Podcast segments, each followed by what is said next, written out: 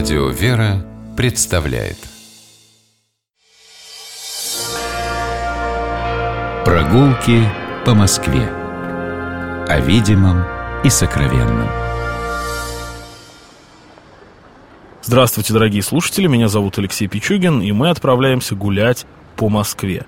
По городу нашему мы гуляем вместе с москвоведом, преподавателем истории Михаилом Хрущевым. Здравствуй, Михаил. Здравствуй, Алексей. А, отправляемся мы сегодня в район у метро Добрынинская, Садового кольца, метро Тульская. Тут сложно как-то локализовать это все, э, привязать к одной станции метро, но это Донской, Даниловский районы.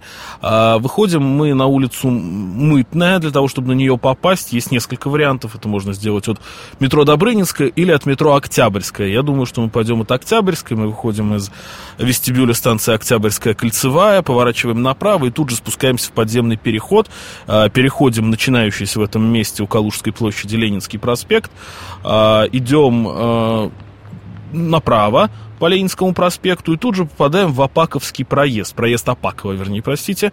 По нему мы проходим до конца и направо у нас пошла Мытная улица. И тут я передаю слово Михаилу. Для начала мы разберемся с названием. Слово «мыт» должно вызывать у большинства людей, я надеюсь, некоторые ассоциации с евангельскими мытарями, которые, собственно, занимались сборами налогов и, и всякими сборами, поборами с населения. Здесь... Но это перевод тоже, давай э, уточним, что это славянский перевод. То есть мыт – это славянское слово, да, которое... славянское слово, которое а... использовалось для обозначения... Несколько вариантов, от таможни до просто сбора каких-то податей и сбора денег. Да, ну вот, собственно, Мытная улица получила название по мытному двору, который здесь стоял, и на мытном дворе собирали э, сборы, налоги за вгоняемых, не сказать ввозимых в город животных, коров, коз, баранов и так ну, далее. Ну, тут, кстати, нас э, к этому мытному двору коровий вал э, отправляет, в который мытная улица упирается уже у Садового кольца. Да.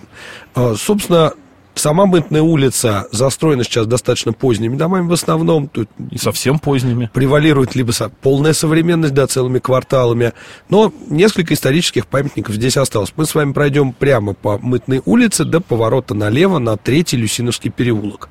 И здесь под номером 5 находится три очень интересных ампирных здания. Это, собственно, бывший мытный двор.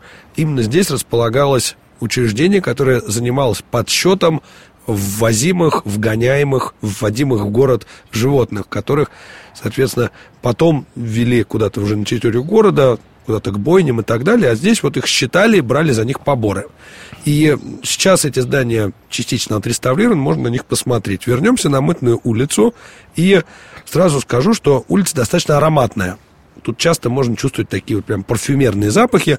Связано это с тем, что на, на углу Павла Андреева и улицы Павла Андреева, улицы Мытной, располагался завод Бракара, который в советское время стал фабрикой «Новая заря». Ну, функцию свою сохранил, сохраняет до сей поры. Да, вот чем знаменит завод Бракара? Вообще, откуда мы его должны знать? Есть такой знаменитый, э, такие духи «Красная Москва». Ну, в 1913 году у них было более такое монархическое название «Восторг императрицы». Опять Любимый же, букет императрицы. Да, пережил... Но, кстати говоря, прости, что я тебя перебиваю, есть одна известная городская легенда, согласно которой э, «Красная Москва» — это э, наша советская копия аромата «Шанель номер 5». Хотя на самом деле «Шанель номер 5», который был разработан Эрнестом Бо э, в 1921 году, по крайней мере, лет на 6-7 младше «Красной Москвы», вернее, любимого букета императрицы. А, часть зданий фабрики Бракар до сих пор сохранилась. Собственно, они выходят на Мытную улицу. И тут нужно сказать, что а, в раннесоветское время часть вот этих зданий была передана другой, куда более интересной фирме, которая производила уже не душистое мыло и, не, и даже не духи, а куда более приземленную и такую плохо пахнущую или никак не пахнущую субстанцию. Деньги. Да, совершенно верно. Фабрика Гознак здесь расположилась. Кстати, по поводу ароматного мыла, именно мыловаренный цех мы передали. Ну, вот так получилось. Большие помещения, крепкие стены. Здесь расположился, собственно, госзнак. И в окрестностях госзнака появился целый квартал жилых домов этого предприятия. Тут важно сказать, что у каждого предприятия в, советском, в раннесоветское особенно время были свои поселки, они своими силами строились, и чем богаче предприятие, тем больше у него домов.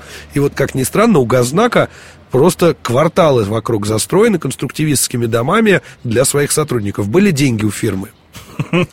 Предприятие было богатое. Очень интересная застройка, собственно, по левой, правой стороне Мытной улицы. Вот, например, тут 23, 25, 27 дома, это левая сторона Мытной улицы, конструктивистские.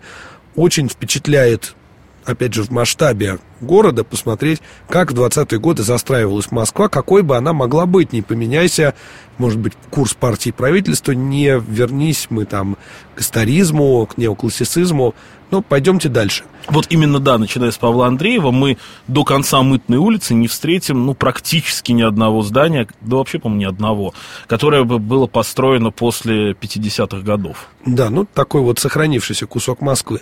Как раз насчет смены стилей от конструктивизма к более такому пышному. Э, не совсем на Мытной улице, но прямо рядом с ней стоит э, Даниловский универмаг, он же универмаг Москворецкий, он находится чуть-чуть левее Мытной улицы и выходит на Люсиновскую. Такое помпезное большое здание с закругленным, э, закругленным торцом. Строил его архитектор Болдырев. Строил он его в стиле конструктивизм. Начал строить в 29 году. А в 34-м, когда здание уже заканчивали, конструктивизм вышел из моды, был осужден нашими архитекторами, и на его смену пришли более помпезные стили. Архитектор Алтаржевский достроил этот универмаг в виде, уже в стиле ар-деко. То есть получились вот эти вот А ты поясни, пожалуйста, что такое арт-деко? Ар-деко – это стиль, популярный в 20-е и 30-е годы, собственно, в межвоенное время. Характеризовался он огромным количеством э, украшений, э, но при этом украшения скорее не какие-нибудь завитушки, а ровные гладкие полуколонны, использование разных дорогих материалов в оформлении. А, ну, в случае этого ну, здание... предшественник сталинского ампира, скажем. Да, так. ну, в случае этого здания там очень интересная внутри лестница, например, очень интересно решенная, такая в округлой части как раз, и так далее. Зачем вообще здесь был воздвигнут универмаг? Универмаги воздвигались не так просто – основная цель универмага, особенно на окраине города, это не снабжение жителей рабочего поселка, которых денег, собственно, наверное, даже у работников госзнака не так много, а куда более важная идея. Дело в том, что в начале 30-х годов у нас проходит коллективизация, появляются колхозные рынки, и рядом с каждым колхозным рынком воздвигается универмаг. Не какие-то кулаки будут торговать, а колхозники, новый да. класс. Но при этом полученные на рынке деньги, они тратят не какой-нибудь частной лавочки, которых в середине 30-х почти уже и не остается, а именно государственном универмаге. И прямо рядом здесь есть, собственно, рынок, на который мы с вами отправляемся. Но Даниловский рынок, который мы видим сейчас, вот, этот современ... вот это современное здание, которое сейчас еще более модным стало внутри в последние годы, эм, это 80-е годы. А до 80-х годов здесь торговля была, э, ну, не хаотичной, но не настолько упорядоченной. До 80-х годов здесь был открытый рынок с деревянными построечками, сохранилось множество фотографий, там, 30-х, 40-х годов, на которых... 70-х даже. 70-х, 60-х даже, начало 70-х, на которых изображена такая огороженная площадь с деревянными а, павильончиками, собственно, деревянными рядами, на которых торгуют колхозники. Это, кстати, знаешь, я тут недавно от совсем юного поколения, ребят лет 17-19, э, услышал название «надо пойти на колхозный рынок». То есть колхозов уже нет, ну как, практически нет, да, последние почти 30 лет, но люди, которые родились на переломе 90-х, 2000-х, до сих пор вот эти рынки называют колхозными. Наверное, то, что в детстве с бабушками ходили. В любом случае, Даниловский рынок на этом месте существует еще с Средневековья.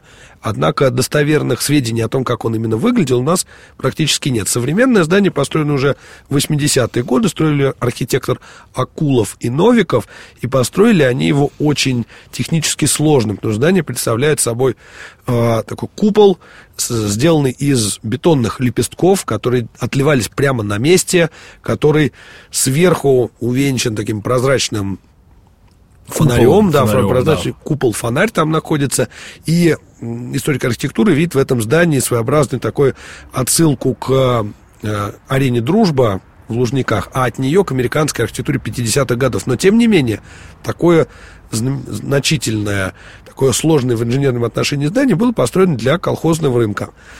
А дальше у нас Серпуховской вал, а с другой стороны Даниловский вал. И здесь люди, которые идут вместе с нами и смотрят это место, могут задаться вопросом, а почему вал? Тут бульвары, с одной стороны, Серпуховской вал это конкретно такой понятный всем бульвар, как на бульварном кольце. С другой стороны, Даниловский вал бульвара нет, но тоже деревья растут и ровное пространство. Ну, давайте разберемся с термином бульвар, раз мы уже о них заговорили. Бульварами назывались э, размещенные на месте снесенных городских укреплений или ну, посадки деревьев. И не только в Москве. И не только в Москве, в том же Париже, там есть бульвары периферийные, это тоже на месте укреплений. Здесь когда-то были укрепления, здесь был Камер-Калежский вал, таможенная и административная граница Москвы. Собственно, тут она проходила прямо по линии вот этих насаждений. Э, еще раз объясню, что часто на месте срытых, уничтоженных укреплений разбивают бульвары. То есть типологически насаждение на месте камер Калежского вала можно назвать бульваром. Но в названии улицы Серпуховской вал это никак не отражено. Поэтому мы сейчас продолжим гулять по Серпуховскому валу, достаточно широкой улице, по которой, к тому же, с 30-х годов ходит трамвай. Знаменитая Аннушка, например, трамвай А, самый известный московский маршрут. Правда, она здесь ходит не с 30-х годов, а относительно недавно, но часть исторического маршрута она все-таки на все по э, всему своему движению сохранила. А по этому бульвару проходит еще много разных других трамваев. И 39-й, и, и 47-й. Гушевский 39-й трамвай по бульварам и мостам. Москвы. Да, много тут всего интересного. Обратим внимание на здание на углу Хавской улицы и Серпуховского вала. Это небольшая, такая очень красивая церковь, недавно отреставрированная. Это Старообрядческая церковь Тихвинской иконы Богоматери. Основана она была в 1912 году. Здесь, в окрестностях камер Калежского вала, конкретно на Хавской улице, в Хавской Слободе, проживало большое количество старообрядцев, которые относились к Белокреницкой Белокреницкому согласию. И, собственно, после э, манифеста о веротерпимости 1905 года они получили возможность построить церковь. В 1912 году здесь была таковая построена. Она недолго была у старобрядцев. Ну, вот известно, что в 17 году она была полностью передана им, что на вечные времена временное правительство им обещало. Но вечные времена продолжились. Вечные времена недолго. продлились недолго, да, в 20-е годы здесь было даже духовное училище Старобрядское, Старобрядческое. Надо сказать, что первые годы советская власть очень дружелюбно относилась к старобрядцам, насколько это возможно. А в 30-е годы церковь закрыли по обращению сотрудников пуговичной фабрики, которые сказали, что хотят иметь столовую или хотя бы клуб. Долгое время в здании этой церкви находилась столовая, Потом после столовой уже в 90-е годы здесь был гриль-бар.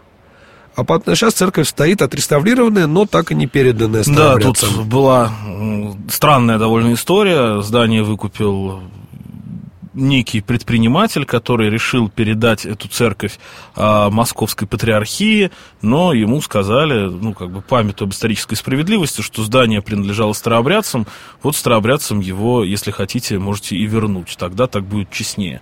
Но он старообрядцам здание не передал, а в храме иногда проводятся какие-то молебны, а, но так, по большему счету, храм не передан верующим, но тут прошла довольно забавная реставрация, а, ну, вот с точки зрения своего вкуса каждый может ее оценить. Вот эти все маковки в стиле храма Василия Блаженного, их, конечно, до революции не да, было. Вернее, они были немного другими. Это фантазия на тему древнерусской архитектуры. Пару слов о Хавской улице. Здесь, на Хавской улице, кроме знаменитого Хавско-Шабловского комплекса застройки конструктивистской... Замечательный поселочек конструктивистский. Да, до революции находился дровяной рынок, а также арестный дом. И в целом это вообще была дальняя-дальняя московская окраина, на которой мы совершенно случайно оказались, но увидели очень много интересного. Дойдем, можем дойти по Серпуховскому валу до конца, до пересечения с улицей Шаболовка, посмотреть на кинотеатр «Алмаз», который до сих пор уже на протяжении многих десятилетий. Дальше Донской монастырь знаменитый, но это все уже истории совершенно других московских а, замечательных мест. А мы гуляли по Мытной улице и по Серпуховскому валу вместе с Михаилом Хрущевым, а, историком, москвоведом. Я Алексей Пичугин. Мы прощаемся с вами. Любите наш город и будьте здоровы. До свидания. Прогулки по Москве. О видимом и сокровенном.